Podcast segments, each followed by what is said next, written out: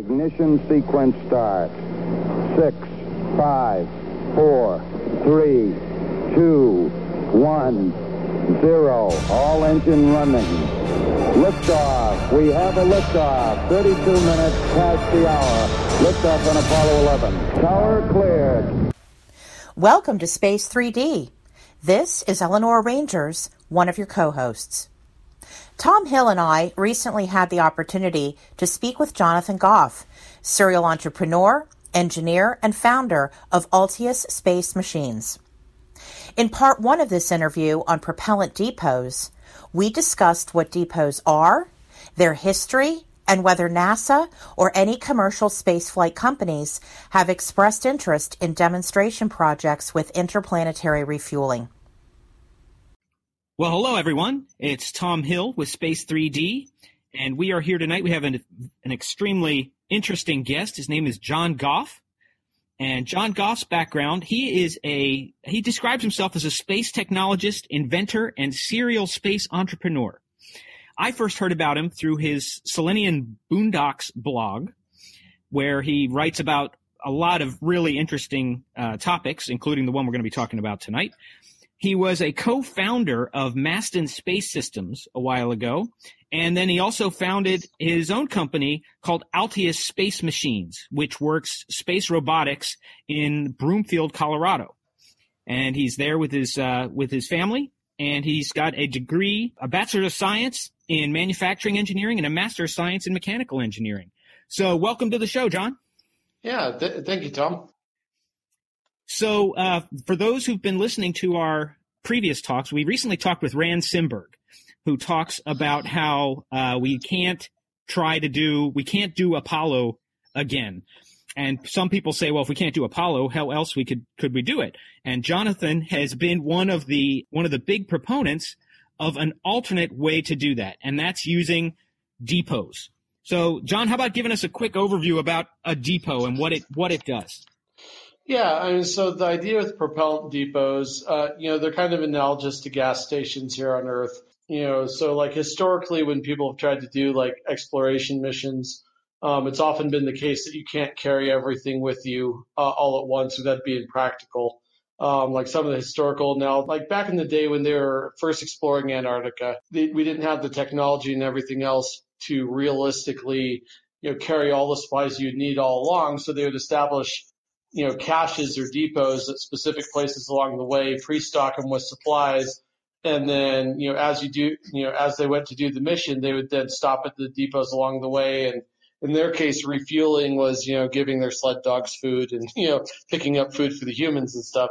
Um, but in the case of space, this is, you know, the idea is you have a, you know, gas station, you know, a facility with big tanks and refueling hardware that you can preload fuel into. And then when you go to do a mission, you're refueling your hardware at one or more depots along the way. So instead of trying to launch everything in a you know, on a single very big launch vehicle, you can now launch things using much smaller, more commercially relevant launch vehicles. And part of the idea being that, you know, like you look at the Apollo missions to the moon, and, you know, once they get to orbit, most of the mass delivered to orbit was propellant. Um, you know, like the actual dry mass of, you know, of the various hardware. Like if you took the lunar module and the, you know, command module and unloaded all the propellant for, you know, lunar orbit insertion, trans-Earth injection, you know, lunar and the lunar uh, descent and ascent. Um, you take all that propellant out, and the mass is now something that's light enough you could almost launch on an existing commercial launch vehicle. And so the idea here is that, you know, right now when a rocket launches to LEO, usually the thing's mostly empty by the time it gets to low Earth orbit. But if you refuel it in low Earth orbit, it can now take that payload it delivered to low Earth orbit and send it almost anywhere else in the solar system. So this is a way of being able to take things that are relevant for commercial applications, like delivering satellites to orbit, delivering cargo to space facilities, delivering passengers to space, space facilities, and now allow them to go much, much further throughout the solar system. And, and also to reuse things. I mean, like right now, you know, the Apollo paradigm was this disintegrating totem pole that you'd launch this big stack of stuff and then you'd burn the first rocket until its tanks are gone and then you toss it. gets used once, you know, and then you'd burn the next stage of the rocket until, you know, until its tanks to run out and toss that. And you leave the lunar module on the lunar surface. You leave the Ascent module in lunar orbit. You leave, you know, and the part that actually returns all the way to Earth is, you know, a tiny fraction of the original hardware. And even that isn't reused. Nothing's reused. So you're throwing away billions of dollars worth of hardware every single time to do a mission where with in-space refueling, you know, you can make the lander reusable and you have to do things a little bit differently, but you can make it reusable. You can make it where the hardware that's taking crew, you know, and the hardware to and from from low Earth orbit to lunar orbit, and you can make that refuelable. Um, and now all of a sudden you take those that hardware that may still cost billions of dollars.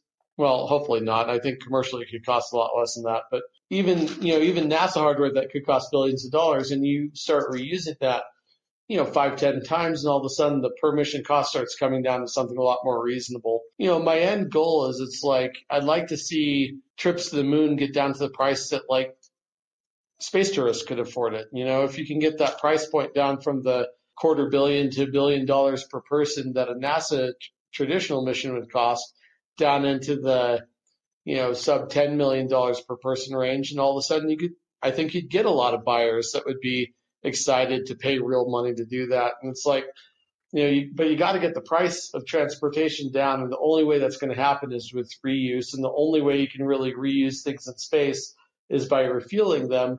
And personally, I think that depots is the most practical way of doing that uh, in most cases. So. Now, what a lot of people don't realize is that this idea isn't really all that new. Back when they were doing the Apollo trade-offs, they had an approach that they called Earth Orbit Rendezvous, which dealt with a lot of these things, correct? Yeah, yeah. Von Braun called it tanker mode. I mean, the idea is even older than that. As far as I can tell, the first time it was proposed was in 1928.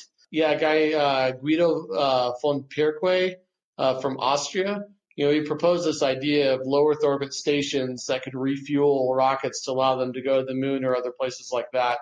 Um, so the idea has been around for a while. Um, I'd really love to see it, you know, actually flight demonstrated and go into practice, you know, before it's turned 100. But, um, yeah, yeah, we're down to less than 10 years on that clock when von Braun was talking about, you know, his preferred mode is what he called tanker mode or Earth orbit rendezvous because, you know, he, you know, he realized that, uh, you know, here was a situation where, uh, you could use rockets that were sized small enough that they're still relevant for other commercial and military applications and thus were less likely to get canceled. I mean, the problem with the Saturn V was it was so big and so expensive that the only thing it was really useful for was doing moon missions, which meant that as soon as they wanted to slow down moon missions, they canceled the rocket.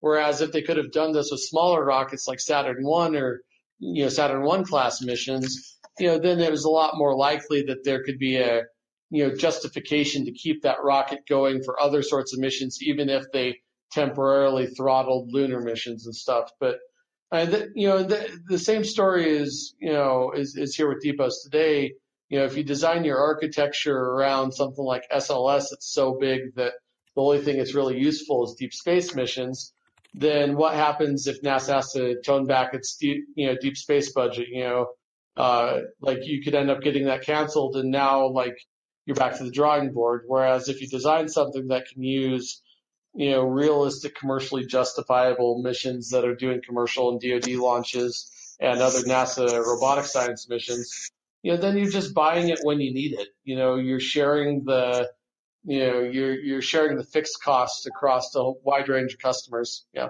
Okay, so we've we've touched on it, but we need to go into a little more detail. If you're deciding to go with a depot style architecture, it isn't as simple in its execution as a uh, taking everything with you. I think it's more mm-hmm. like a trade off where you're you're trading complexity on the ground with your you're taking everything to complexity in space where you're you're depoting. Yeah, I mean, so you know, depots like they have more resiliency, but they definitely more complexity. So, for instance, you know, you have to launch the depot, you have to launch propellant to the depot, um, you have to rendezvous with the depot and transfer propellant. You know, but then after that, it may not be that much more complex, it, eh, depending on what you're doing. It may be one where Um, I'm kind of a fan of the whole uh, refuel early, refuel often sort of, you know, uh, strategy where it's like, you know, the first place that you can stop in space is low Earth orbit. So refuel there, and then you should at least also refuel at the last place that you can do before getting to your destination. So you're going to Mars, you should refuel in Mars orbit. You know, you shouldn't be lugging landing propellant all the way. I mean, maybe on your first missions you have to do that, but as soon as you can avoid doing that, as soon as you can be taking on landing propellant in Mars orbit instead of having to, you know, shove that propellant all the way through a trans-Mars injection and keep it stored for nine months and everything else. Like, I mean, you're much better off to, you know, refuel at each place that's, you know, at least at those bookends, you know, at the first place that you can and the last place that you can know, coming back from Mars, it should be the same way. The whole idea of, oh, we're going to load up enough propellant on the Mars surface to send ourselves all the way back to Earth means your rocket's got to be bigger to do the same mission instead of saying, yeah, we're going to have a tanker that ferries propellant up to a depot and fills it up, you know, keeps it topped off. And then, you know, uh, periodically we're flying missions back to the Earth where, you know, who knows? Actually, it's probably not even the same rocket that you took off uh, that is the one that ferries you back and forth. I mean, you know, you look at terrestrial transportation. You know, for instance, you know, I've got a business incubator I go to out in Toronto every couple of months. And, you know, do I hop in a car and drive all the way to Toronto, you know, with a bunch of gas tanks strapped to the back of my car? No. You know, that'd be, that'd be so much simpler. You know, it's like you just have one vehicle and everything's done up front you know, but no, you, you hop in a car, you drive to the airport, you hop in an aircraft, you know, you fly, in my case, you know, to a connecting air, airport and then you fly to Toronto and then it, on the Toronto end, you, you know, you take a bus to the metro station and a metro station to near where you're staying. And it's like, you know, you're using five or six modes of transportation, but they're optimized for what you're doing. And, and initially, when traffic is low, you may not be able to afford that level of optimization. But, you know, when you're talking about settlement or being able to extract resources in a way that they're economically relevant to Earth, uh, all that requires like getting really, really efficient transportation networks. And that's only going to happen with, you know, increasing specialization along the way but yeah, you'd refuel LEO, low Mars orbit. If you're going to the moon, you'd refuel like probably low lunar orbit. Not a big fan of putting a depot in uh, in the higher orbits just because the round trip delta V cost isn't split very well. But that's the general idea. Gotcha. Yeah, I think uh, one theme I've always kind of liked is the idea of you know expanding your infrastructure. Right now, all of our almost yep. all of our infrastructure, well, let's say all of it is here on Earth, and uh, we don't mm-hmm. have any out there. We're sending people out into the wilds, and uh, they're they're stuck if anything goes seriously wrong. Yeah, agreed. So now, uh, so one thing that uh, a common discussion about propellant depots is storing propellants, especially the mm-hmm. cryogenics. Uh, have you dealt much with that at all? Yeah, I mean, you know, uh, personally, like the main storage we deal with is like cryogen dewars in the back for all the, you know, like my company right now does a lot of satellite servicing and space robotics stuff and, you know, some with cryo transfer. Uh, so we tend to have, you know, a couple liquid nitrogen dewars sitting around the shop at any time. Um, you know, you go to any hospital in the world and it's got LOX tanks and so cryo storage, I mean, the main one that's a problem is hydrogen. Because liquid oxygen, liquid uh, methane, and um, neither of those are that hard to store. I mean, in low Earth orbit, the thermal environment's not great. You're snuggled up against a nice warm Earth that's at, you know, room temperature plus or minus filling half of the sky. And then you have the sun, which is really, really hot, you know, taking up a tiny fraction of the sky. But then you got space that's really cold. And so there's things tricks you can do depending on your orbital altitude with you know, MLI or sun shields that can get to the point where you can get the boil off down substantially. Um, low Earth orbit's always going to be something where you want to use propellant quickly. So, and my per, my preferred approach for that is wherever you're generating the propellant, whether it's you know moon or asteroids and shipping it, or on the Earth and launching it, you know, pre-chill it down to a little bit over its freezing point. You know, kind of like what SpaceX does with their stuff. You know, but pre-chill your propellants as much as you can get away with. You know, use passive sun shields and things like that as much as you can get away with. And then initially, I think you can do that and mostly live with, you know, like as heat, you know, what heat doesn't get reflected away using a sun shield. You know, so the idea is you, you have heat sources coming into you and then you have heat sinks, you know, cold sky that you're ejecting it to. And there's going to be some, you know, net heat flux into your system in low Earth orbit, and that's going to go to warming the propellants. But if you've subcooled the propellants, they have a lot of heat capacity. And so, so long as you're actually using them quickly enough after they've launched, you might actually not have much in the way of boil off at all between good passive cooling and subcooling. You may, you might have some, you know, so it definitely pushes you to use it before you lose it and maybe that pushes you towards active cooling down the road if you know if it makes sense. Um, but then in further out places, you know, like uh, depots in higher orbits, depots, people have talked about Lagrange points and things like that. At Lagrange points with passive cooling, you got to be careful not to freeze the LOX.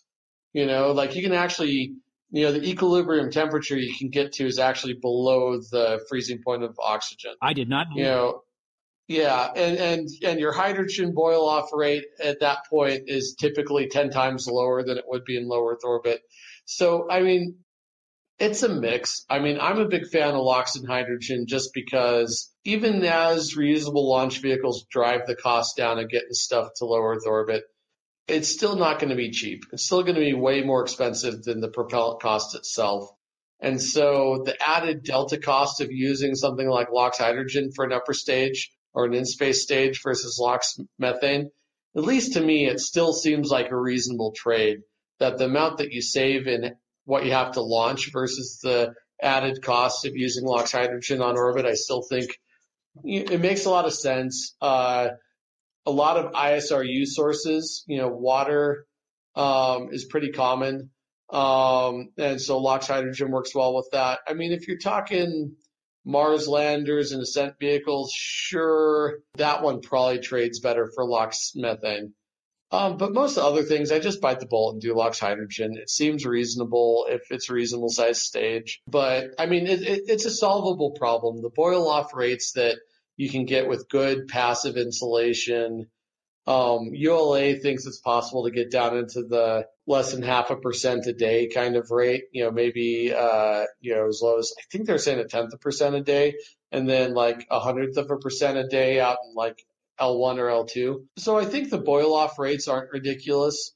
Um, and if you pre-chill stuff, you get you know a couple weeks or a couple months of heat soaking into your system before it actually starts raising the pressure and requiring you to you know, boil off propellants to keep the, you know, tanks at a reasonable pressure. Passive cooling, pre-chilling, you know, my suggestion would be LOX hydrogen, though reasonable people disagree. A lot of people are in love with LOX methane. I think it's reasonable, but I, I think you can make the argument either way. But I think the, you know, the boil off problem just isn't that big of a deal realistically. So. Okay. Yeah. I think I mentioned it in some of our early discussions. My, the way I kind of approached it was, hey, people are going to want water too. So you just accept that you're going to be boiling off some hydrogen and, you know, take the hydrogen, react it with some oxygen and, you know, just make, make lemonade out of your lemons there.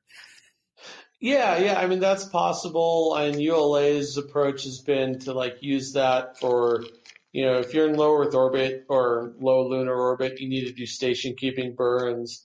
And so you're going to be burning propellant anyway. So if you can use that as propellant that's already been used to soak up the heat. So it's a gaseous propellant, you know, so you've already boiled it off so it's absorbed heat through the evaporation process. And then instead of venting it at a room as a room temperature gas, you run it through an engine and burn it for your periodic settling or reboost thrust.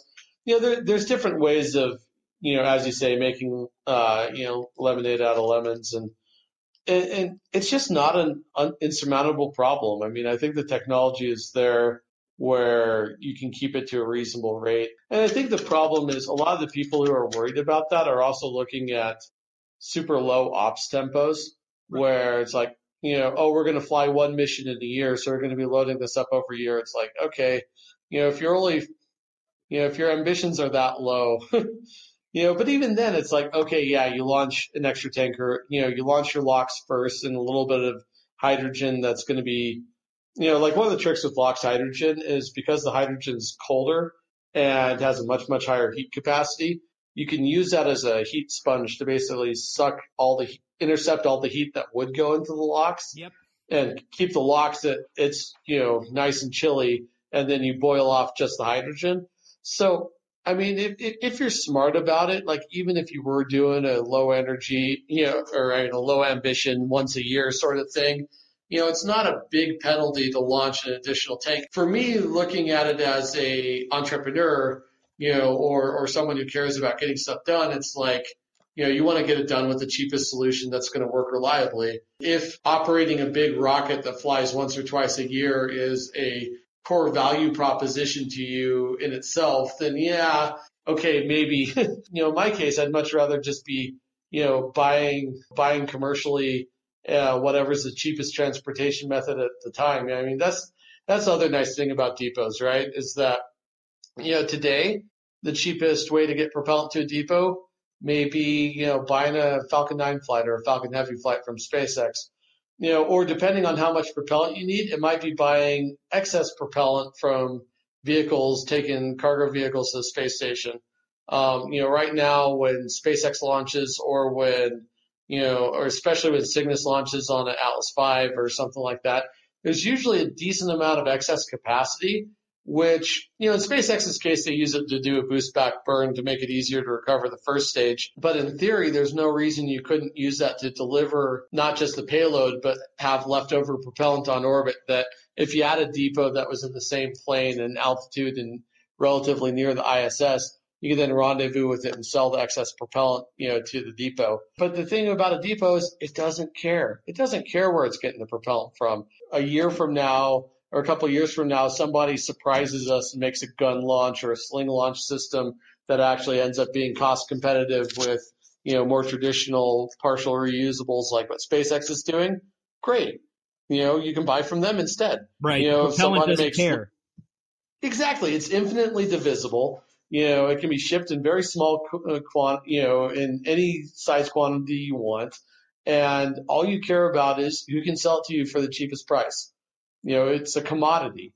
Um, you know, if that cheapest price is shipped from the moon, buy it from the moon. If it's from asteroids, buy it from asteroids. If it's, you know, SpaceX flying BFR at 10 bucks a kilogram, great, buy it from them.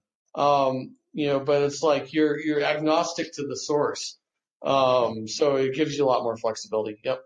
Hey, John, um, this is Eleanor. I have a qu- couple questions for you in listening to the discussion so far. Has um, NASA expressed any interest in some sort of demonstration relate uh, in conjunction with their proposed gateway out at what is it L2?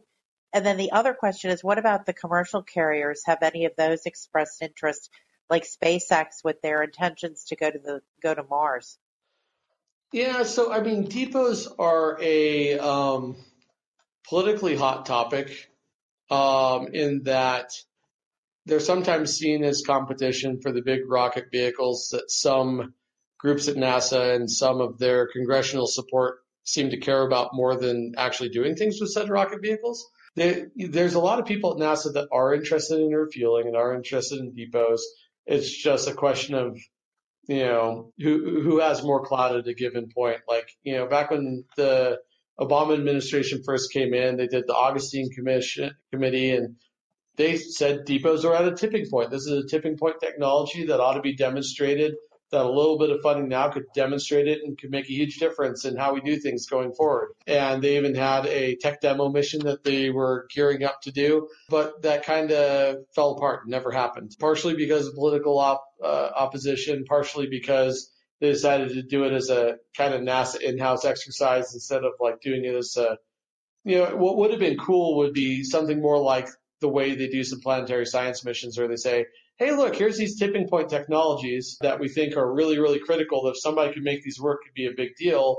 You know, let's do an open competition where it's a cost capped competition that says, you know, kind of like what they do with new, new, uh, frontiers or, or discovery class missions where it says, hey, we've, we've had a review. It's come up with these potential destinations, and we're going to have a competition between these various things, and, and whichever one comes up, you know, whichever industry, NASA, academia team comes up with the best proposal, then we'll fund that, but it's cost capped.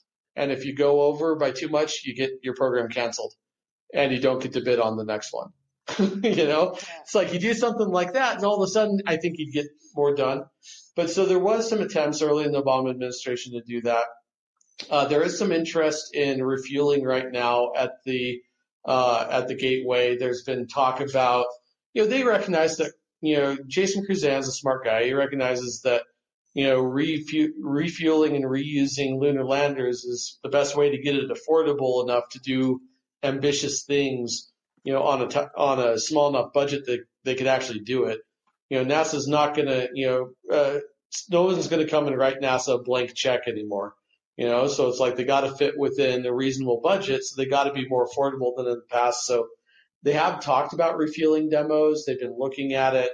Um, I don't know how far that's really gone you know, but you see like Lockheed proposing refuelable LOX hydrogen landers, you know, potentially at the gateway. You've, you know, you see NASA talking about these three stage landers that have a mix of cryo and storable propellants. It, it's definitely on people's radar screens. It looks like at least in lunar orbit because they can pretend like you couldn't do the same thing in LEO. Um, I don't know. Sorry, I'm a little cynical about all this after, you know, seeing a good idea get ignored for as long as it has. But uh, they are actively they are actively looking at things like that. Yeah, I think that answers. Does that answer your question? Yeah, I know de- definitely. Thank you. We hope you enjoyed this latest episode of Space 3D. We'll be back soon with part two of our interview with Jonathan Goff. Until then, on behalf of my co-hosts, Emily Carney and Tom Hill, this is Eleanor Rangers for Space 3D.